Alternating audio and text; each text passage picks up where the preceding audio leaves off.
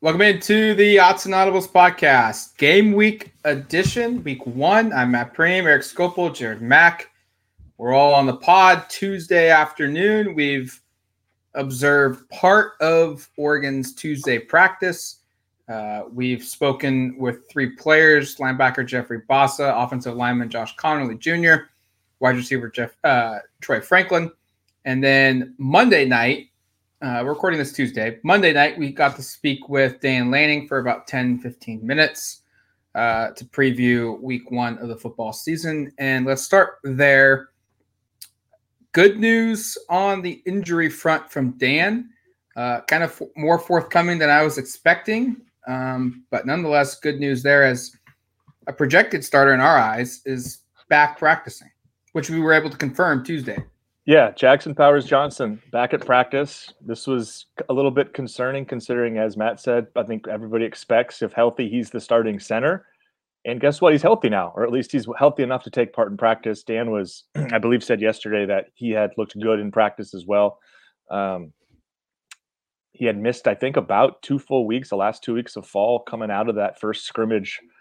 Um, so significant to have him back, obviously, a, a player of importance. And, and I think – you know, we talked about the contingency plans that might be in place should he be unavailable. Of okay, is Marcus Harper moving over? Is the true freshman Iapani Pancho Lalu moving over to start at center? That seemed kind of, kind of a, a, little bit absurd to start a true freshman at center to open a season. But uh, I think fear not, Oregon's top center should be available. It sounds like um, there are question marks at other spots, certainly about availabilities, but that was a really positive one. Um, and I guess, guys, do you want to run through? Do we want to have some reaction to this news, or do you want to run through some of the other injuries? How do we want to go ahead, I guess, and disseminate the information we have?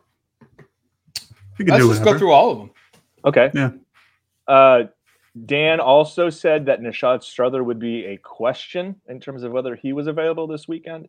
We did not see Nishad at practice today. Um, he was also not at Wednesday's practice of last week, which is the last fall camp practice we were able to take in. Um, that was his, that was his first absence, and after one of the practices, yeah, after Wednesday last week, I think we saw him walking with his arm in a sling, but no other medical apparatus. So keep that one in mind. I'm gonna guess here if he's not practicing on a Tuesday, probably isn't playing on a Saturday, but I don't know. Maybe that'll prove wrong.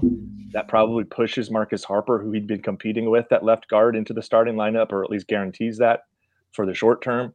Um, the only other absences, though, this was good news, were Tavita Pame and Tatum Tuioti, who are two true freshmen who've been out for several weeks themselves, but they also brought back several guys that I think are important here to note. Uh, Justin Jacobs, who had missed about a week or two, he's been kind of in and out all fall. I don't know if he's had cleats on really at all for camp. Jared, you could probably correct me. I don't think so. No.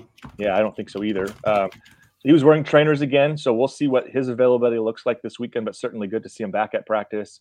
Um, Brandon Dorlus and Keon Ware Hudson remain back with the team. They'd missed some significant time of camp.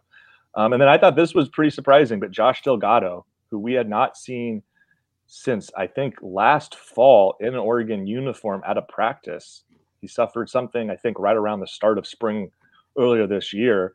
He was out there in cleats, was running around a little mm-hmm. bit. I don't think you really expect him, regardless of his health availability, to be a big contributor. But I just thought it was kind of exciting to see a guy we hadn't seen around for yeah. close to a year doing things. And so that was encouraging. And then just two more uh, Michael Wooten, Kamari Terrell, two young, uh, well, true freshman and a true sophomore, a redshirt freshman and true sophomore, I should say, Wooten being the redshirt. Uh, we're also back. We had not seen Kamari in about a week, and Wooten we hadn't seen um, since August 9th. So there's kind of the run through. Um, Jared, what, what stands out to you? What concerns you? I guess what, what, what I guess piques your interest from this. I guess my interest is just that people are coming back. Uh, mm-hmm. It's good. It's a much more favorable, I guess, situation than it has been in years past in terms of uh, preseason injuries where you you know lose a guy like you know last year they lose Popo and, and fall camp and you know that was a big loss. Uh, to see JPJ come back is really big. Um, obviously, you know Portland State, which we'll preview later in the week, like you know they're not not the best competition. It's certainly not Georgia like it was last year in Week One. So, yeah, if like if he doesn't play Week One, you really want him back in Week Two. Um, looks like he'll get the chance to play Week One, which will be very beneficial for Oregon's offensive line as they build up their chemistry and their depth. Um, that's obviously the big takeaway. And Nishad um, not being there isn't necessarily a surprise because he wasn't there at the end of last week. Um, if he can't go week one, kind of is what it is. Um, he's a guy who's going to be competing for a starting job, but you know there was no guarantee that he was going to be the starter anyways. It could have always just been Marcus Harper. So regardless, he is an incredibly important depth piece for this offensive line. Um, but yeah, no, overall, it's just good to see that there's the guys who had been out for you know however many practices they were are starting to come back slowly. Um, I don't think we'll see Tavita maybe to Tatum as well for a little bit, but uh, we'll see. We'll be out there for practices throughout the summer, or excuse me, throughout the season. So uh, yeah, overall, just just good signs, just good good depth, and uh, guys are coming back and are looking healthier. Yeah, I hadn't hadn't clicked till Jared just said it, but it feels like for the first time in a couple years, Oregon's going into now knock on wood here, that Oregon's going into the season like relatively healthy. Like last year, there were some big blows taken before they'd even taken a snap of football. Mm-hmm. And then that first game against Georgia, guys went down with injuries.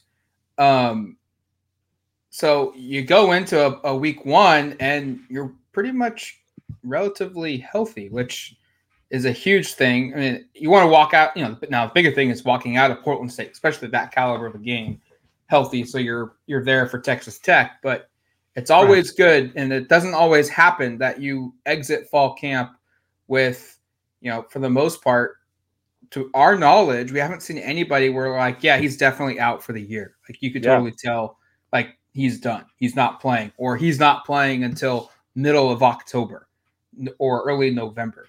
Maybe that's mm-hmm. Strother. I don't know, but I mean, you don't want to speculate too much on it because it could be a two week thing. It could be a six week thing. We don't know, but um, for the most part, Oregon's healthy.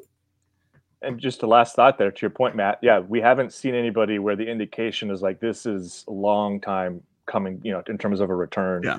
Um, you know, e- even you know Pame and and Tuioti, who I guess we can say we've we've seen kind of on crutches in the past. None of that right, right now. What we've seen, and and certainly doesn't feel like there's anybody where like Josh Delgado was probably the closest thing to a guy I was thinking, oh, we won't see him until October, and yet he mm-hmm. popped up today. And and again, I'm not expecting him to make much of a contribution this year anyway, but at least looked like he was closer to being available than I had really thought was even possible at this time of year, considering how how long he has been out.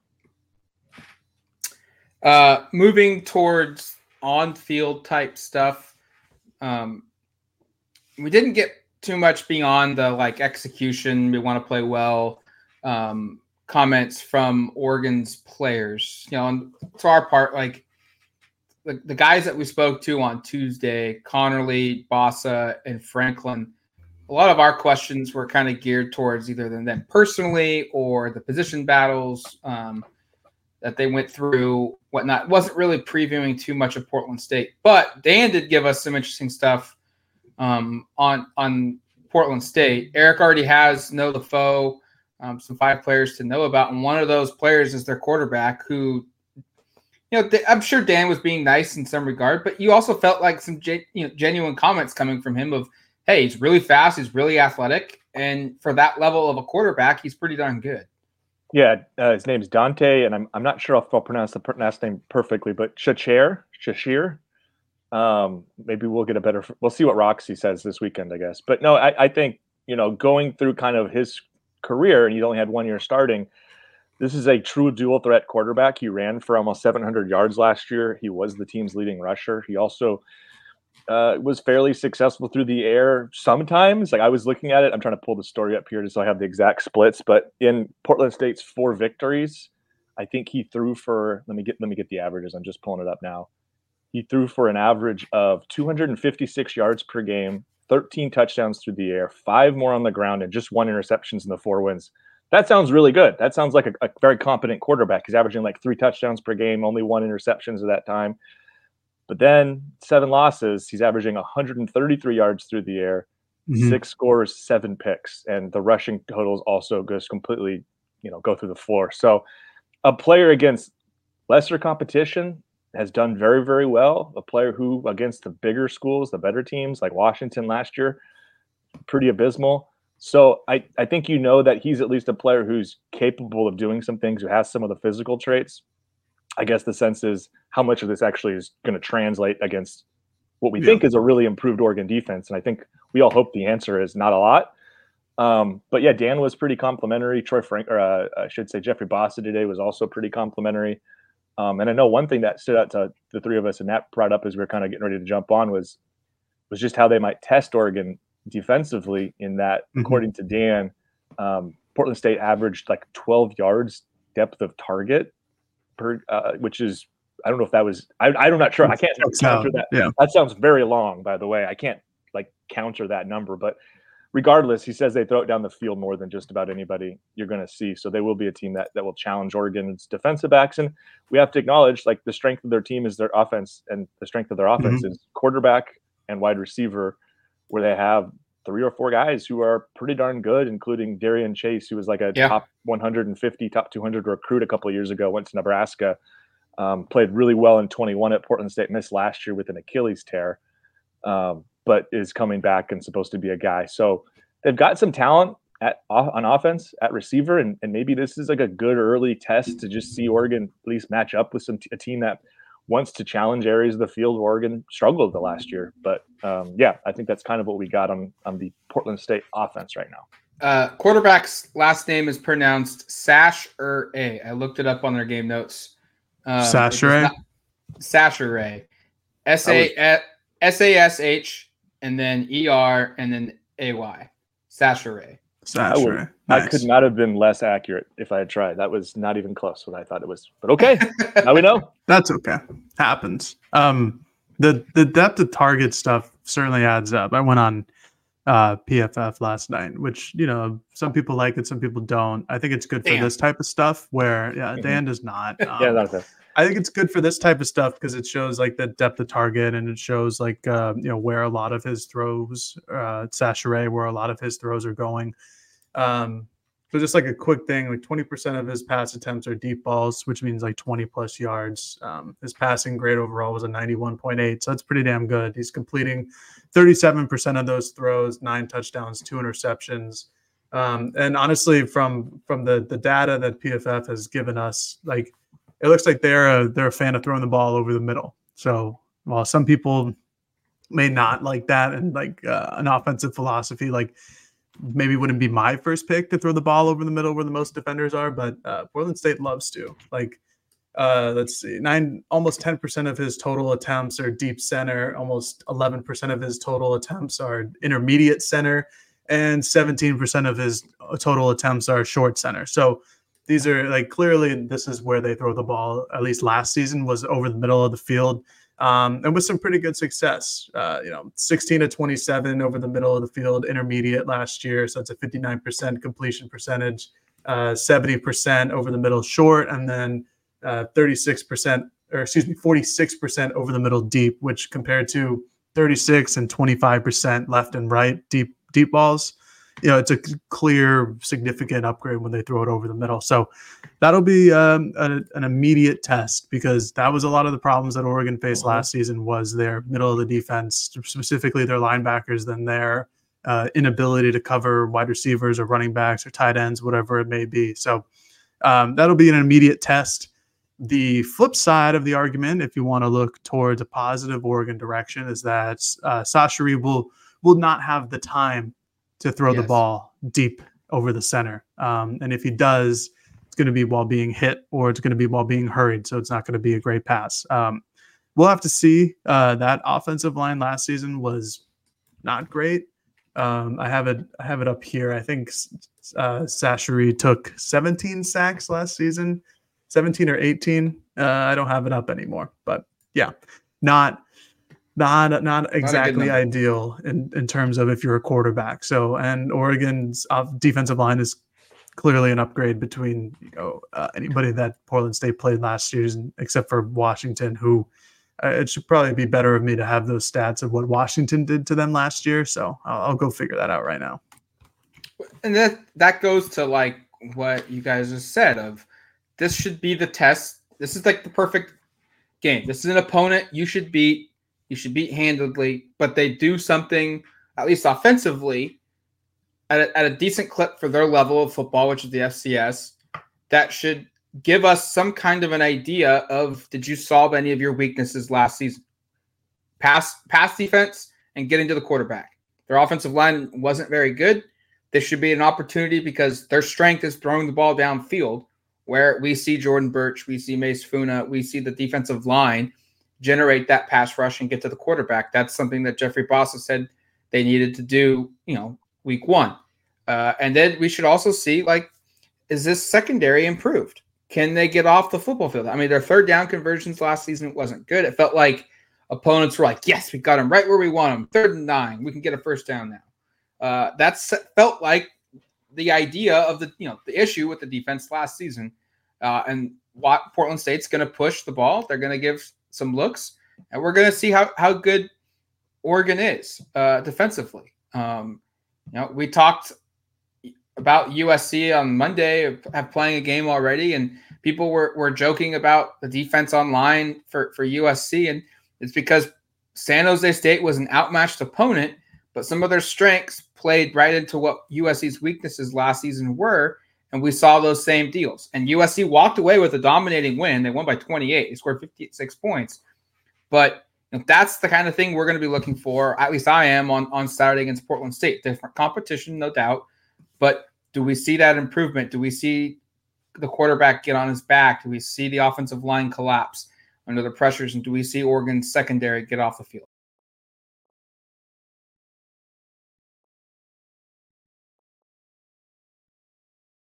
Jared, did you have uh, any of those Washington numbers you were trying to find there? I do. I do. Uh, Washington actually had one, only one sack that game, but they did have 11 quarterback hurries um, and in true true pass sets. So like four wide or five wide, like clearly they're going to pass the ball, and not like an I formation.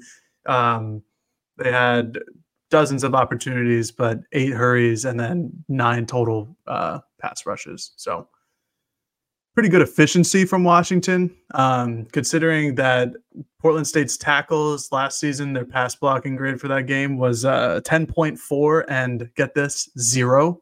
Um, oh. Yeah, no, not not necessarily great in their 31 uh, total opportunities. So uh, there is definitely an opportunity for Oregon to go and and rush the passer here. Um, but Sashiri, Sashiri, I can't I can't remember how to say it anymore, unfortunately. Um, it's going to be an op. It's going to be a tough, yeah. Sasha Gosh, I've been I'm terrible. Uh, it's going to be, you know, if you're an Oregon fan, you want that to be a long day for him. And personally, I think it will be. Yeah, if it's not, it's not a good thing. You know, mm-hmm. one of the things that was interesting looking through Portland State was the lack of all Big Sky returning players. I think there were two players on the entire roster that were on the All Big Sky for second or third team, and we should note, using the same logic I used earlier, where I said, you know, Oregon has a talented roster, but not a lot of guys in these teams. Portland State had some transfer portal additions. I know they've added a couple receivers. They added a guy who was a starter at San Jose State last year. I think they added a, um, am trying to remember the school, but from a bigger school, one of the running backs that they've added. So there's some there's some talent there. Same thing on the defensive line and in the secondary. They've, they've gone and used the portal. But this is not a team where you go like, oh, here's their star guy, right? Like this guy was one of the two or three best players at his position in their conference last year. There's not a ton of that. Um, and we'll kind of see how some of that comes together from a talent perspective. I think we've all kind of said where we think this is at. Um, but we'll get a sense. And then I guess lastly, there's not a ton here on their defense, and I'm still kind of going to go through a deep dive. Maybe if I talk long enough, I can give Jared enough time to do his own research on mm-hmm. PFF or whatnot. Ah, um, I see. Yes. But uh, you know, here's a quote from Dan. I guess while we wait for Jared to find uh, some information, defensively, there are some guys that run to the ball, play like the hair's on fire, and it's kind of an exotic scheme. It'll be interesting to see. I know they've had some changes in the staff wise and how they manage things on that side, but you kind of have to prepare for everything you've seen on film there, um, even previous schools that these coaches have been at to prepare for them. So, you know, you hear this every year, right? Of like, oh, this team has a, had a change at defensive coordinator, which is the case here. Um, and now they're running a little bit of a different scheme, and there's just a little bit of an uncertainty of what exactly it'll look like. So if we are to see any issues with this offense, it might just be early on in the game getting used to exactly the looks that the Vikings are giving because they sort of have that advantage that we thought Oregon might have last year against Georgia. It turns out it didn't play out that way. Of being like, hey, we don't know exactly how Dan's going to run this defense. Turned out that wasn't much of an advantage in part because the school he was facing was where he had just called defense, and a lot of that was probably similar. But I, I am going to say, like, if if there is a couple of hiccups early. Some of that might just be to the fact that like, hey, Oregon probably doesn't have the best scout on what Portland State wants to do, not because right. they haven't tried to do their due diligence, but because there isn't a ton of information with how so, they're going to handle things. Portland State replaced yeah. their DC last year by promoting two previous assistants to, into a co-role, Colin Fry uh, hmm. and Mark Rea. They now have co-DC titles after having just one DC last year. And then they went out and added two more position coaches plus an analyst. So their defensive staff is like two new two guys that are new running it, and then the coaches below them are all new too. So that's where that gives some context to the exotic and just pure like they don't really know what they're going to be doing. I've got some stats. Late on. So me. These obviously are last year's stats, but they're losing EJ Ani. I think that's how you pronounce it. A N E. Um, who was clearly like their best defensive player last season. I think he finished the year, yeah, with seven sacks, two fumble recoveries, like 39 tackles. He was clearly like their best defensive lineman and also graded out as their best defensive player. Um, you know, in terms of like the guys who played the most amount of snaps, not a not a lot of green on the board, uh, which I guess you could say that's similar to Oregon's overall, but um, their leading tackler last year, Broderick Harrell, uh, I think he's back this season. If my no, sorry, he's gone oh, as well. He's, so he's. There's going to be uh, there's going to be some vacancies at the top. Um, this was not a great defensive unit last season, uh, other than Ani, who was like, like clearly their best pass rusher, but he was an interior guy anyways um, it's going to be some opportunities for Portland State players to step up and kind of showcase themselves in this game against Oregon. Um, but if you're Oregon and you're Bo Nix and you're Will Stein, like this is a game where you're probably licking your chops, like getting ready to to take advantage of the of the vertical depth that you have a receiver and just kind of get guys going down the field and maybe um, you know use your full playbook, use your full library as how uh, Dan talked about it yesterday at his press conference. So not a whole lot here on a Portland State that kind of makes my my eyes jump out of my head, like in the cartoons, in terms of what to look for. But uh, I needed to go deeper than than the three minutes I was given right here. So. yeah, we'll give you five. Let me give you two more minutes. I'm just kidding. Um, well, I can tell you something that makes you eye pop. They may have a uh, one of the best like all name guys on their oh. team. Uh, hmm. Day Day Bright is Day-Day. a field corner junior for the team. Um, that's that's all I got from a time eating perspective, Jared. Well, really well, it, mm, no, no, you're good. I got, I really have nothing. Yeah. The, uh, I was just going to pull up because I looked at this yesterday. I want to make sure I'm accurate. The, just their ranking in terms of all the Big Sky last year in some defensive categories, because that can provide a little bit of context. Like they were eighth in the Big Sky in total or scoring defense. They allowed 37 points per game, which is not great. Uh, they were ninth in uh, total defense. They gave up 460 yards per game. Not great. They were more respectable against the run, seventh, 170 yards per game. Uh, against the pass, not great, 288 yards per game. That was 11th. So, just to kind of run through here, this was this was not a very good defense in the Big Sky last year, and the point that we kind of made is Jared was running through some of their top performers last year. Most of those guys aren't back. So if this yeah, is yeah. a better unit, it's because the replacements are better, kind of like Oregon. But I think you could also argue like you probably don't expect this to be a defensive unit that stops much because they didn't do that no. much last year at the FCS level. Washington hung 52 on them um, and would you like a, uh, would you like the team stats from Washington that game? Because I thought I just looked that up because I thought that would be a good kind of barometer of what yep. success looks like. Uh, Oregon and Washington had very similar offenses last year in terms of total yards per game and scoring. I think Washington was just a bit better than them by the end of the year, but I think those are two pretty good teams to compare. Uh, they hung, obviously, like Eric said, 52 points. They got 32 first downs, 617 total yards, 376 through the air, and 241 on the ground. And Washington was not Yeah. a great rushing team last year. Um, so again, this will be a probably a good little confidence boost here for Oregon's offensive line in terms of replacing their four starters from a year ago. Um, that I think that 240 yard category should be, and that was on 40 attempts, so they're six yards a pop. So uh, I think that should be a number that Oregon kind of shoots for this game. that goes in line with what Conerly said. Like, how do you describe a clean game for you offensively? And I think the first thing he said was dominate the run game. And Mhm. that should open the door to exactly what you're talking about. Where, I mean, Oregon was a better run team than Washington. And the idea should be that the Ducks probably exceed that number. Yeah. Yep. All right. I think that's enough for this edition. Um, we'll speak with a couple more players on Wednesday, as well as Dan Lanning. Uh, and then our preview episode will come up on Thursday. Reminder um, might not be a guest, unfortunately, this week. We'll see. We'll see if we can find one. Um, Portland State does not have a beat reporter. Um, it's been a little difficult tracking down an FCS school, but those are the breaks that we get when you play an opponent of this caliber during the season. Um, but until the next one, you've been listening to the Odds and Audibles podcast. Talk to you later, folks. Peace.